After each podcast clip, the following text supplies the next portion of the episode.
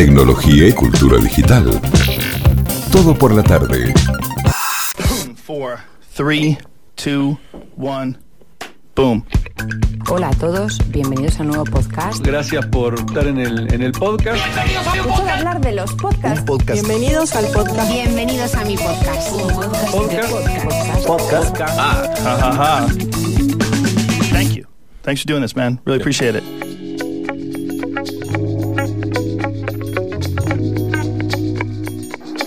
Cinco de la tarde, 17 minutos, seguimos eh, hasta las 18 aquí en Todo por la Tarde. Y como cada viernes recomendamos podcast aquí. Hoy desde la terminal de ómnibus de Mendoza. Y nos vamos a ir hoy para recomendar el podcast hacia Chile. Vamos a recomendar el estallido de las cosas, pero para hablar mejor que hable una de las que eh, creó este podcast, que es Trinidad Piris, que ya está en contacto con nosotros. ¿Cómo estás, Trinidad? ¿Qué tal? Buenas tardes. Hola, ¿qué tal? Buenas tardes. Es un podcast que entiendo se estrenó hace, hace un tiempito que está muy relacionado. A ver, uno eh, creo que si dice el estallido de las cosas y te digo que nos vamos hacia Chile para conocer este podcast, creo que rápidamente podemos relacionar eh, un episodio muy cercano en Chile y una situación muy compleja que vivió y que de algún punto más allá de que visiblemente digo el, el estallido propiamente dicho sucedió, entiendo que no todo se ha solucionado mágicamente en Chile, pero bueno, me imagino que de ahí ha surgido la idea de este Sí. podcast. Me quiero imaginar. Sí, eh, fue, eh, me parece que fue como un inicio bastante interesante porque la María Ignacia y yo, que somos las directoras, creadoras de este podcast, estaba cada una haciendo lo suyo, ella más tirada hacia el documental y yo hacia las artes escénicas. Y cuando ocurre el estallido social en Chile, eh, que bueno, ha sido bien, bien connotado en el, último tiempo lo que ha pasado con Chile, eh, como que de un día para otro todo lo que nosotros entendíamos como realidad se, des- se desarmó. Y yo vivía ahí en el epicentro donde empezó a ocurrir todo y empezamos a ver cómo la ciudad empezó a transformarse delante de nuestro ojo y dijimos tenemos que dejar algún registro de todo lo que está pasando. Y es ahí, en el fondo, en noviembre del 2019, finales de octubre, principios de noviembre, donde nos pusimos a escribir eh, lo que estaba sucediendo políticamente en Chile, pero con la distancia necesaria de empezar a hablar desde, desde los objetos. Todo partió porque uno de los semáforos al frente de mi casa se cayó y se dio vuelta y estaba tirado en el suelo, pero seguía funcionando. Y era como una cara, como alguien que nos estaba tratando de decir algo. Y así con muchas piezas arquitectónicas dentro de la ciudad, con, con las mismas paredes. Y empezamos a decir, ¿qué pasa si las cosas nos estuvieran mirando a nosotros, a nosotras? ¿Qué nos dirían? Y ahí empezamos a elegir objetos emblemáticos que empezaron a volverse símbolos, como las joyas, símbolo de los cacerolazos y del descontento, en el fondo popular, y se empezó a transformar, por ejemplo, las ollas de cocina se empezaron a transformar en instrumentos musicales de protesta. El torniquete del metro, claramente la primera evasión del metro de Santiago fue lo que motiva todo el estallido social.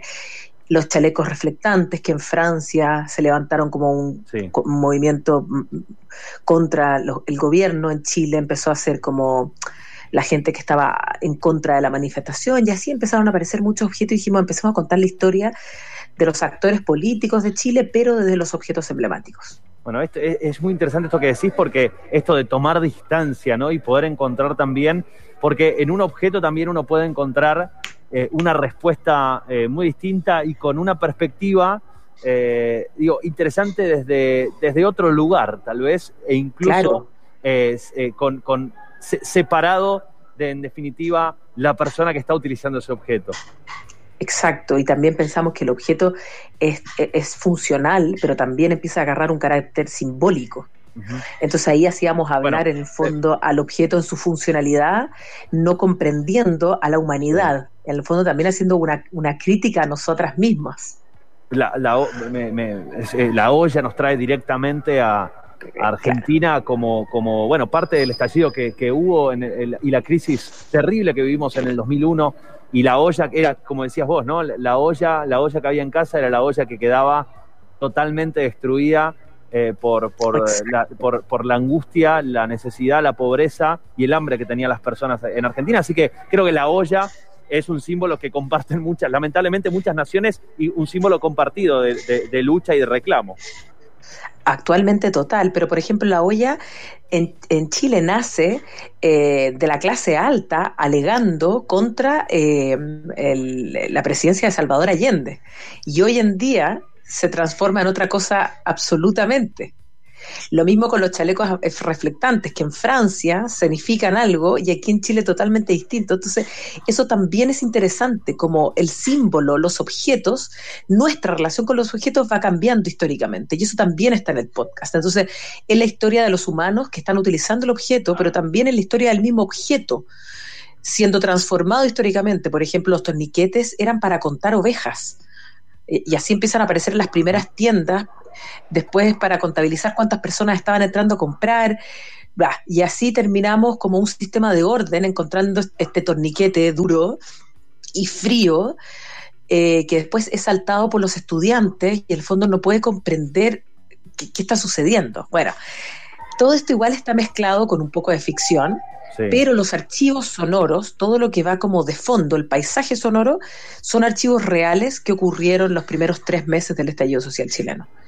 Hace una semana atrás, justamente, eh, nosotros, además de esta columna donde recomendamos viernes a viernes eh, podcast, eh, esta es la recomendación número 56 que llevamos, y, pero además, cada dos viernes en el programa tenemos a, Pablo Fischer, un amigo y un especialista en, podcast que nos comenta y nos trae diferentes temas para ir conociendo el podcast como producto, ¿no? Como producto de consumo, como producto cultural.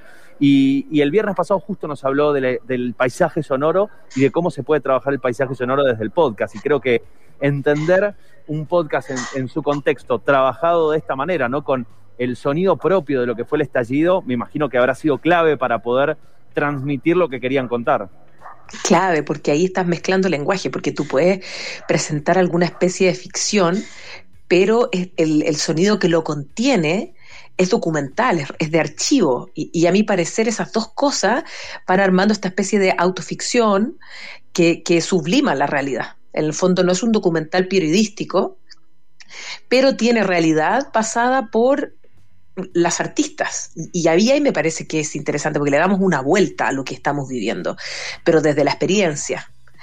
Y las audiencias también pueden acceder a la realidad, pero no de manera periodística, que era lo que nosotros no queríamos hacer con el podcast.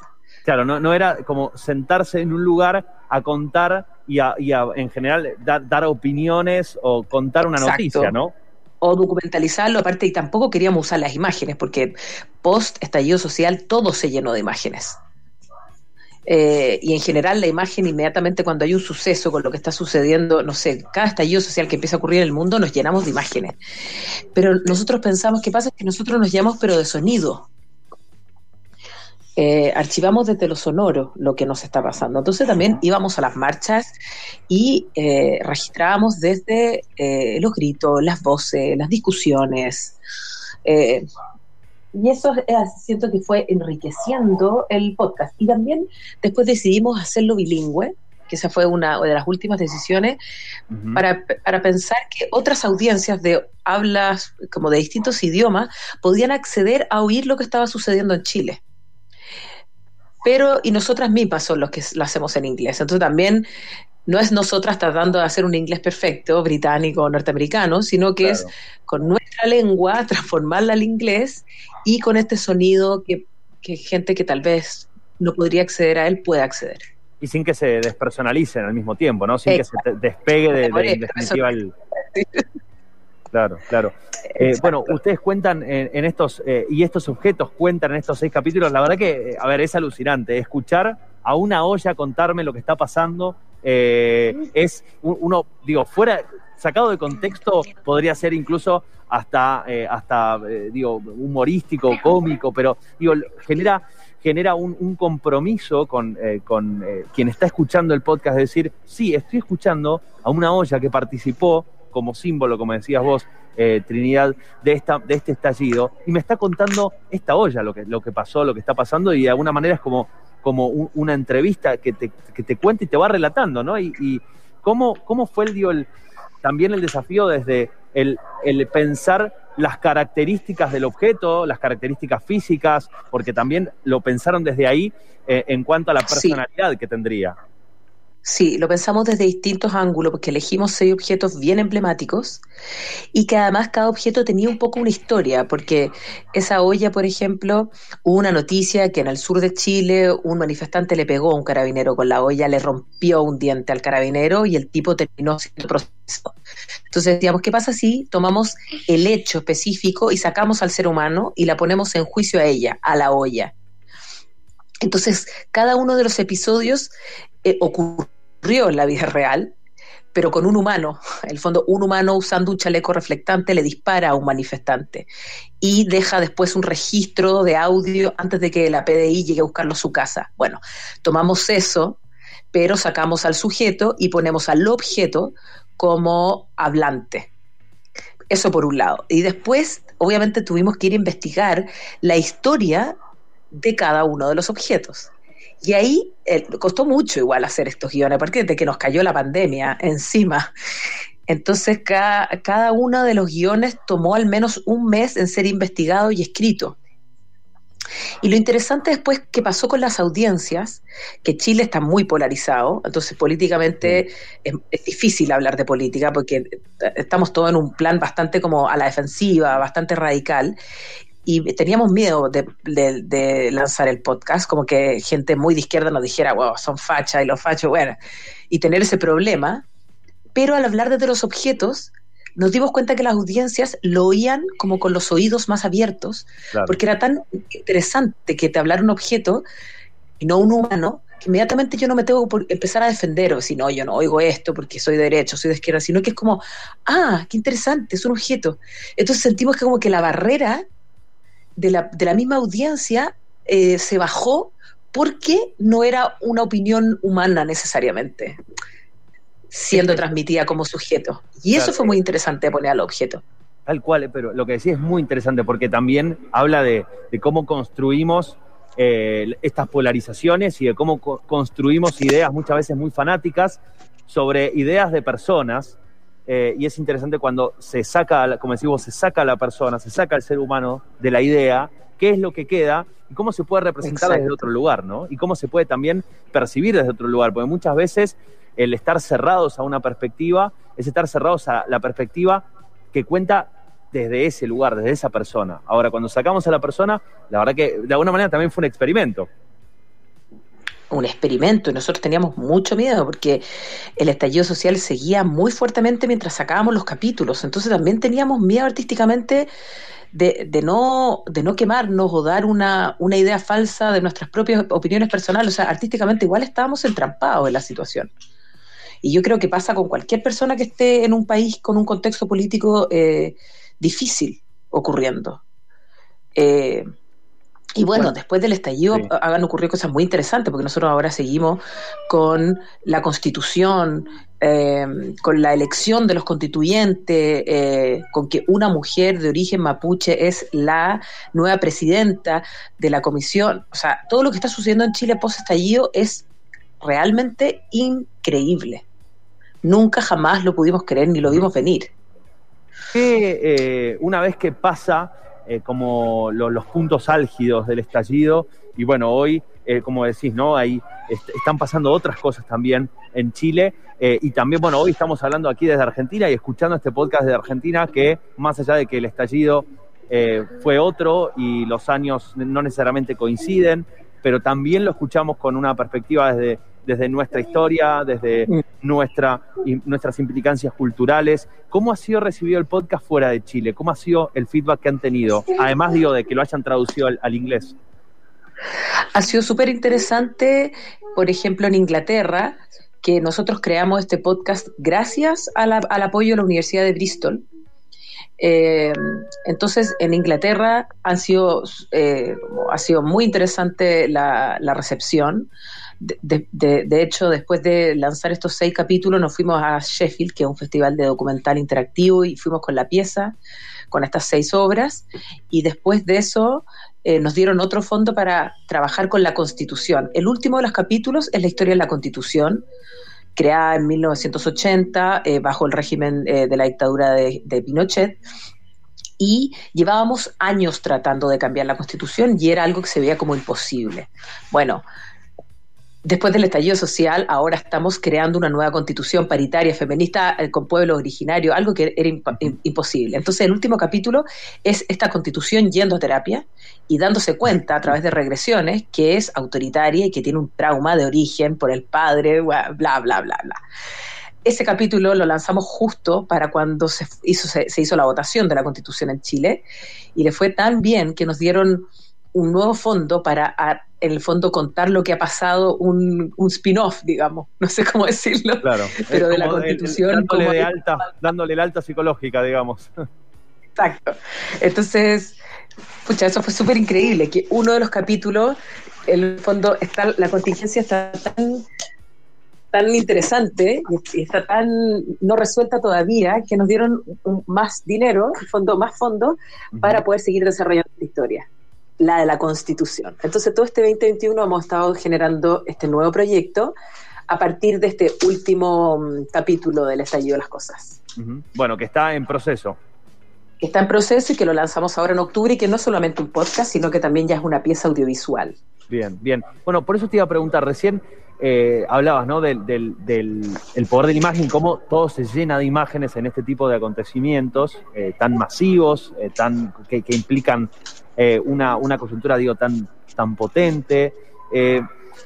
Y, uno descubre cuando empieza a escuchar podcasts así, que, que, nos cuentan lo que está pasando desde una perspectiva tan creativa, se da cuenta que puede entender lo que está pasando sin estar anclado a las imágenes. Más allá de que ahora me, contás, digo, que lo que viene va a tener imagen, pero ¿cómo analizan eso ustedes? Digo, desde la posibilidad de contar cosas sin, no, digo porque, porque esté mal la imagen, pero digo, sin depender de la imagen, sin estar anclado a la imagen.